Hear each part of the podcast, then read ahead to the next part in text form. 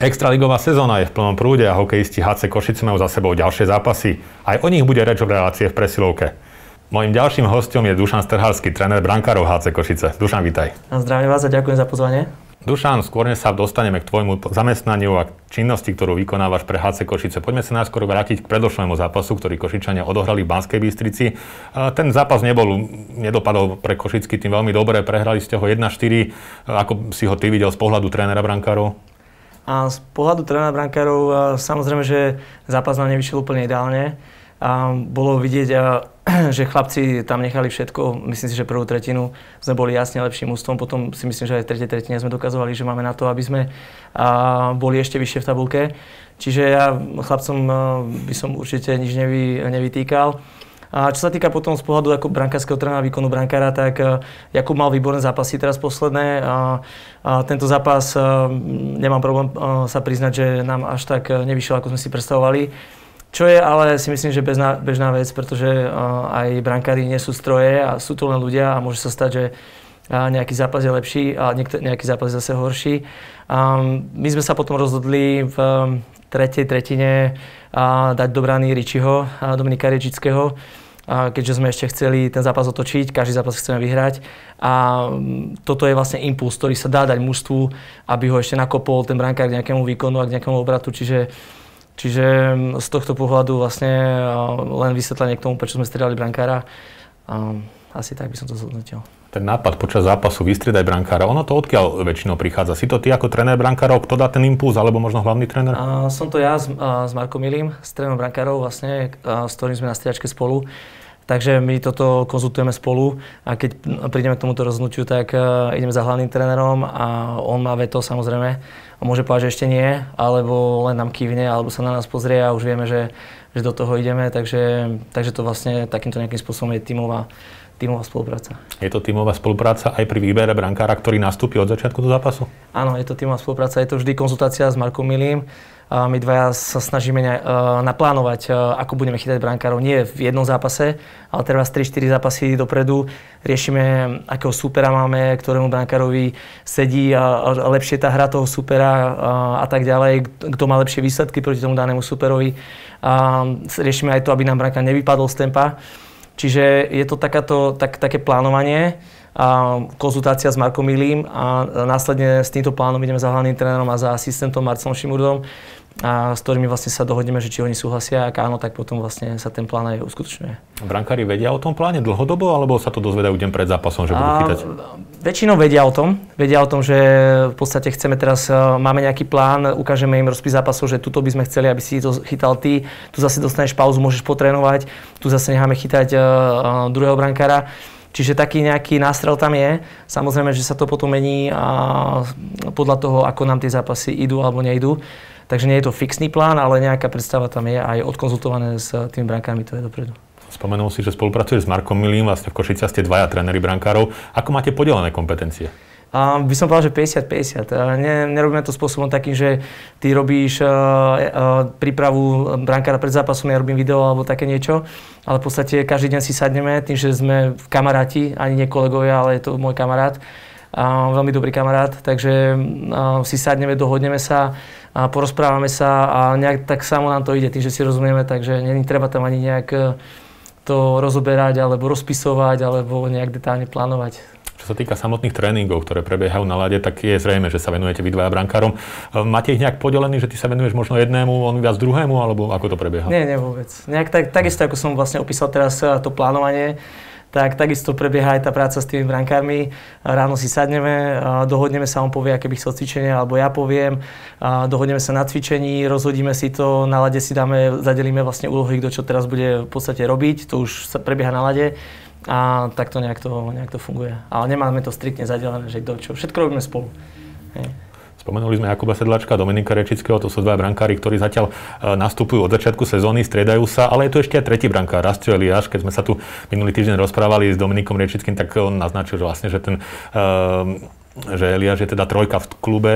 Je nejaká šanca, že by sa povedzme ešte tejto sezóne dostal do branky? Uh, Rastio Eliáš bol plánovaný ako tretí brankár. A keďže je teraz v projekte v 18-ročných v Piešťanoch, čo je reprezentácia 18 a, a rozhodli sme sa, že nechceme v podstate mu zavrieť dvere na univerzitu alebo smerom k univerzitnému hokeju neskôr, ktorý je možnosť chytať alebo robiť v Amerike, tak sme sa teraz vlastne rozhodli, že ho nebudeme chytať v profesionálnom hokeji alebo v extralige. A každý štart, ktorý by mal, alebo stačí jeden, aby mal, mu zavrie dvere neskôr v univerzitných ligách v Amerike. Tým, že ten chlapec má veľký talent a potenciál, môže chytať teraz ešte 2-3 roky USHL, keďže je to draftovaný hráč USHL a, a následne potom by mohol ešte 4 roky ísť na univerzitný tím, kde by mohol študovať a hrať hokej na vysokej úrovni. 40% hráčov z NHL je z univerzitných tímov. Takže sme sa rozhodli, že nebudeme mu túto možnosť brať a riskovať, že by sme mu vlastne toto zavreli, túto, túto možnosť. Tak sme sa rozhodli, že ostane až do konca marca v projekte 18 v Piešťanoch. Na Raste Aliaša sa nepýtam náhodou, viem, že si, ty si sa v jednom z nedávnych rozhovorov vyjadril, že práve ten Rastio bol jeden z takých dôvodov, pre ktoré si prišiel do Košic, pretože uh, ak je to naozaj pravda, to, čo som sa dočítal, tak uh, si sa vyjadril v zmysle, že chceš prísť do klubu, v ktorom budeš vidieť nejakých mladých, talentovaných brankárov, z ktorých by mohlo v budúcnosti vyrazť niečo, poviem to tak, niečo veľké. Čiže bolo to naozaj tak, že si prišiel aj kvôli Rastiovi? Bolo to, tak jak som povedal aj v tom rozhovore, toto je môj sen. A samozrejme, nemusí sa mi to podariť, nie je to jednoduché, ale v ňom som videl toho brankára, ktorý by to mohol zvládnuť. My to voláme, že, že je to proste ten balíček. Je tam mentálna stránka, atlet, a, a výška, samozrejme parametre, a, talent a on toto má, splňa. Um, takže v podstate v ňom som to videl alebo vidím. A, a toto bola taká dosť ako značná motivácia na to, aby som prišiel do Košíc. Samozrejme, že, že nie je jediná. A, vedel som, do akého klubu idem, vedel som, že je to najlepší klub na Slovensku.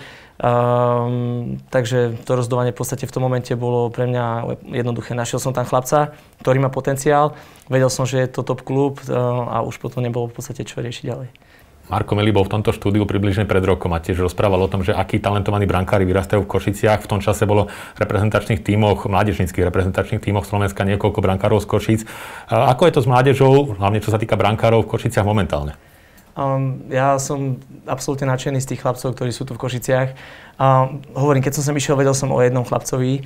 Um, to bola taká moja motivácia prvotná. Um, objavili sme tu ďalších uh, šikovných chlapcov, ktorí už tu boli, s ktorými robil Marko. Uh, Paťo Jurčák, 2004 ročník, je v reprezentácii 17-ročných. Sebastian Pribula, ročník 2005, reprezentácia 16-ročných. Sebastian Bodnár, ročník 2006, bola reprezentácia 15-ročných a Roman Kalavský, ročník 2003, ktorý je aj v 18 v širšom výbere.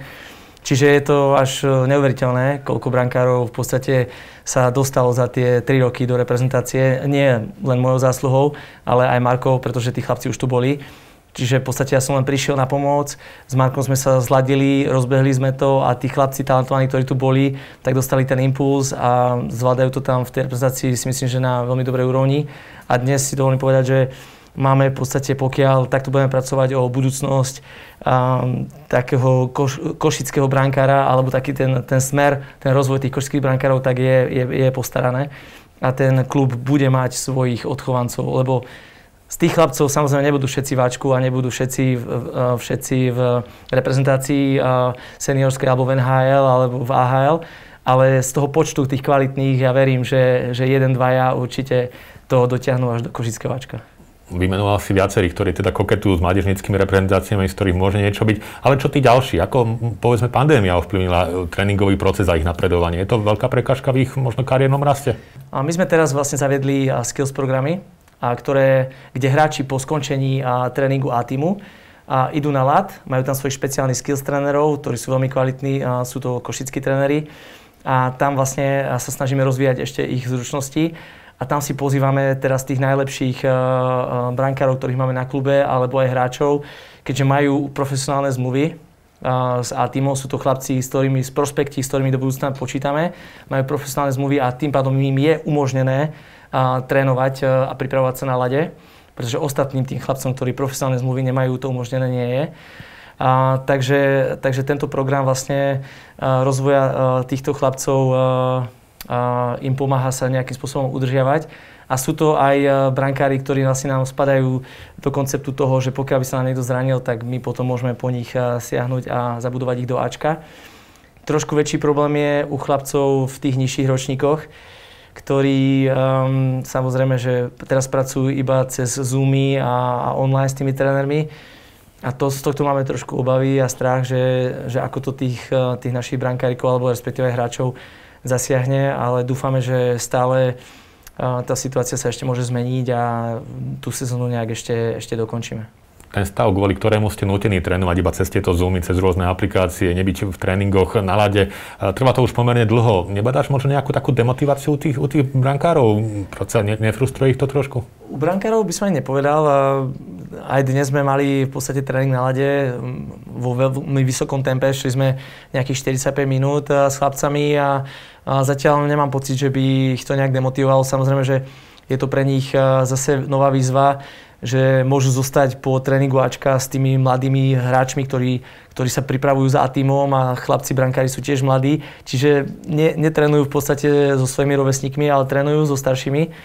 A je to pre nich určite zase nejakým spôsobom motivácia. Aj keď vedia, že tie zápasy si v najbližšej dobe nezahrajú, tak nebadám teraz žiadnu známku, že by boli nejak demotivovaní alebo um, sa im nechcelo alebo podobné niečo. Vráťme sa teraz na chvíľku k tvojim brankárským začiatkom. Máš za sebou brankárskú kariéru, aj keď teda nebola to kariéra nejakých obrovských rozmerov, nebudeme si klamať, ale teda ako si spomínaš ty na svoju brankárskú dráhu? Ale tak ja som začínal uh, v Dubnici nad Váhom, kde som v podstate chytával až do, uh, do rastu, do rastenského veku. A v 19 hneď po maturite som uh, odišiel do Švajčiarska, do Klotenu. A, a z Klotenu som išiel do Stuttgartu, kde som vlastne chytával potom tretiu najvyššiu súťaž 9 rokov. Takže hovorím, tá, nedá sa hovoriť o kariére určite. A ja keď sa vrátim k tým časom, keď som chytával ešte v Dubnici, tak v podstate som sa niekde tam pohyboval aj na, na hrane reprezentácie 16-ročných. Bol som tam aj s Jarom Halakom na jednom zraze. Takže si myslím, že som tiež sníval o tom, že raz bude zo mňa profi, profesionálny brankár. Um, dal som do toho všetko, v 19 hovorím, som si zbalil tašku, uh, šiel som uh, von, uh, tam som v podstate chytal v jednom klube uh, 9 rokov, uh, tiež si myslím, že uh, aj keď to nebolo na najvyššej úrovni, tak uh, som tam podával uh, dobré výkony, keď som tam zostal aj tak dlho ale bolo ťažké pre brankára cudzinca mladého sa prebojovať do DL2 alebo DL ligy, kde samozrejme je to plné kanadských brankárov, ktorí prichádzajú za AHL súťaží, alebo z, dokonca z NHL prichádzajú brankári do DL ligy. Čiže toto som ja samozrejme ako mladý brankár a tieto informácie som nemal, myslel som si, že tam prídem a že to tam zvalím a neviem, asi pôjdem chytať DL ale bolo to ťažšie, než, než som si myslel. A ďalšia vec e, je, že e, samozrejme tie moje parametre dneska, ja som bol brankár, ktorý mal 176 cm, a, tak a, samozrejme, že to neprispievalo ani, ani tomu, že by som a, mal nejakú veľkú šancu uspieť. Paradox, a, Jakub Sedláček je veľmi nízky brankár, ale to je absolútna výnimka zo všetkého. Je zaujímavé, akým spôsobom chytá, ako to zvláda, akú kariéru má. Takže je vidieť, že sa to dá, len je to oveľa ťažšie sa presadiť. No, naznačuješ ten trend brankárov, ktorý momentálne je vo svete. E, kvalitné týmy pre, preferujú skôr brankárov, ktorí sú naozaj tých väčších rozmerov. Nie je výnimkou nič ani dvojmetrový brankár. Čo vravíš na tento trend, ktorý vlastne sa ustali už niekoľko rokov? Tento trend, e, samozrejme vnímam to.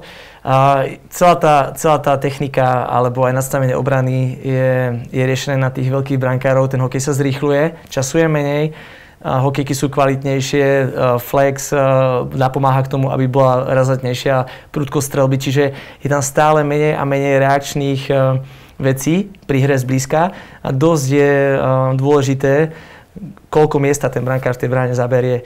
Čiže je to kvôli tomu, že tá hra sa zrýchluje, tá strelba je prúčia a toho času na reakciu je menej. Čiže tí malí brankári sú reakčnejší, ale samozrejme, že v niektorých situáciách eh, nie je možné zareagovať. Keď už hraje veľmi blízko, puk je blízko brány, tak je to skôr o pozíciách. A je rozdiel, keď máte eh, v bráne dvojmetrového brankára, ktorý má ramena v nejakej výške, a je rozdiel, keď tam máte nižšieho brankára. To proste tak je. Takže inak povedané, teraz už ide skôr o to, aby brankár nemusel priamo chytať ten puk, ale skôr, aby sa mu postavil do cesty. Je to aby tak? sa mu správne postavil do cesty, vystavil mu ruku, a vedel sa nakloniť správne, alebo pozične sa nastaviť tak, aby ho puk trafil. A do, do značnej miery toto ovlivňuje samozrejme hru toho brankára, určite áno. tým sme odbočili od tej tvojej dráhy, ešte by som sa predstavne rád vrátil. Spomenuli sme teda tvoju kariéru, ktorú si mal za sebou. Ako si sa dostal k profesii trénera brankárov? A v klube, kde som vlastne chytával, v Štútkarte, tak uh, bola aj mládež, bol mládežnícky, uh, alebo boli mládežnícky brankári. A ja som vlastne počas toho, ako som chytával, tak som začal pracovať aj s tými brankárikmi. Um, len vlastne v podstate z, nejakého, z nejakej zábavy, alebo že som nemal po tréningu vlastne žiadnu výplň toho dňa. Takže ma to aj zaujímalo a bol som oslovený. A v podstate priebehom toho času uh, som stále viac a viac sa do toho ponáral, nejak ma to začalo aj zaujímať. A samozrejme, že v Nemecku tie možnosti, alebo aj vo Švajčiarsku, kde som tiež pôsobil, boli trošku, trošku mm, lepšie ako tu na Slovensku, čo sa týka brankárskych trénerov, keďže tieto, tieto štáty, o ktorých hovorím, majú trošku viac peniazy, dokážu si pozývať tých drahých, kvalitných brankárskych trénerov. Takže ja som prichádzal stále do styku s rôznymi brankárskymi trénermi kvalitnými, od ktorých som mal možnosť sa učiť. A čím viac som v podstate pracoval s tými deťmi a zaujímal sa o to, tak tým viac ma to bavilo a naplňalo ma to stále viac a viac, až dokonca som dospel potom do fáze, kedy ma to bavilo viac ako samotné chytanie, keďže v tom chytaní už som nevidel uh, možnosť napredovať, kdežto v tom trénovaní som videl, že uh, môžem uh, dosiahnuť toho oveľa viac. Pôsobil si aj v Česku, aj tam si bol ako tréner brankárov. Ako si spomínaš na túto zastávku? A, výborne. A, ja som začínal v Komete Brno, kde si ma vlastne stiahol Alois Adamčík vtedy v tej sezóne. A tá sezóna nám moc, moc nevyšla. Musím sa priznať, že bola to výborná škola pre mňa, ale výsledky tam sa nedostavili také, ako by si Kometa v tom období predstavovala. Čiže to si myslím, že bola výborná škola pre mňa, aj keď to bol veľmi tvrdý začiatok. A potom následne uh, som sa presunul do Chomutova, k Pirátom Chomutov, uh, čiže to tiež bol extraligový tím. A šiel som tam do Ačka uh, a do mládeže. A tam som pracoval pod Vladimírom Ružičkom, čiže prvá škola bola pod Alojzom Hadamčíkom, hlavným trénerom, a druhá škola bola pod Vladimírom Ružičkom, takže tie šedie vlasy, ktoré mám, tak to, to zapričili. Hej, majú na tom už svoj podiel v dobrom slova zmysle. Hej. Samozrejme, prísni tréneri, e, veľké mená, takže veľký rešpekt e, a určite sa bolo čo učiť a aj som sa naučil, ale samozrejme je to spojené aj s veľkým tlakom. Hej, takže ja sa na tom smejem a myslím to v dobrom. A na týchto dvoch trénerov nemôžem povedať nič zlé, naučil som sa strašne veľa a dnes, dodnes toho ťažím. Čiže v situáciách, e, ktoré sa mi dejú dnes, viem s nimi pracovať trošku inak, keďže som už zažil tlak alebo bol pod tlakom takýchto mien, takže mi to určite veľmi pomáha či už v Brne alebo v Chomutove stretol si viacerých brankárov. Boli tam nejakí takí, ktorí ti viac utkveli možno v pamäti ako iní? A v Brne som pracoval s Marekom Čiliakom, ktorého vlastne poznajú aj tu fanúšikovia na Slovensku a Martinom Faltrom, ktorého myslím, že tiež poznajú fanúšikovia Košic, keďže tu chytával. A na týchto dvoch spomínam veľmi dobre s Marekom, výborný, úžasný človek, výborný brankár. A s Martinom Faltrom sme sa tak skamarátili, že dodnes sa stretávame. Dokonca som ho priviedol k, brankárskej, e, ku kariére brankárskeho trénera, keďže on už skončil. A dnes je profesionálny brankársky tréner v Olomouci. Stretávame sa dodnes, máme spoločnú brankárskú školu, um, takže, takže títo dvaja hneď z komety v podstate, s ktorými som stále v kontakte.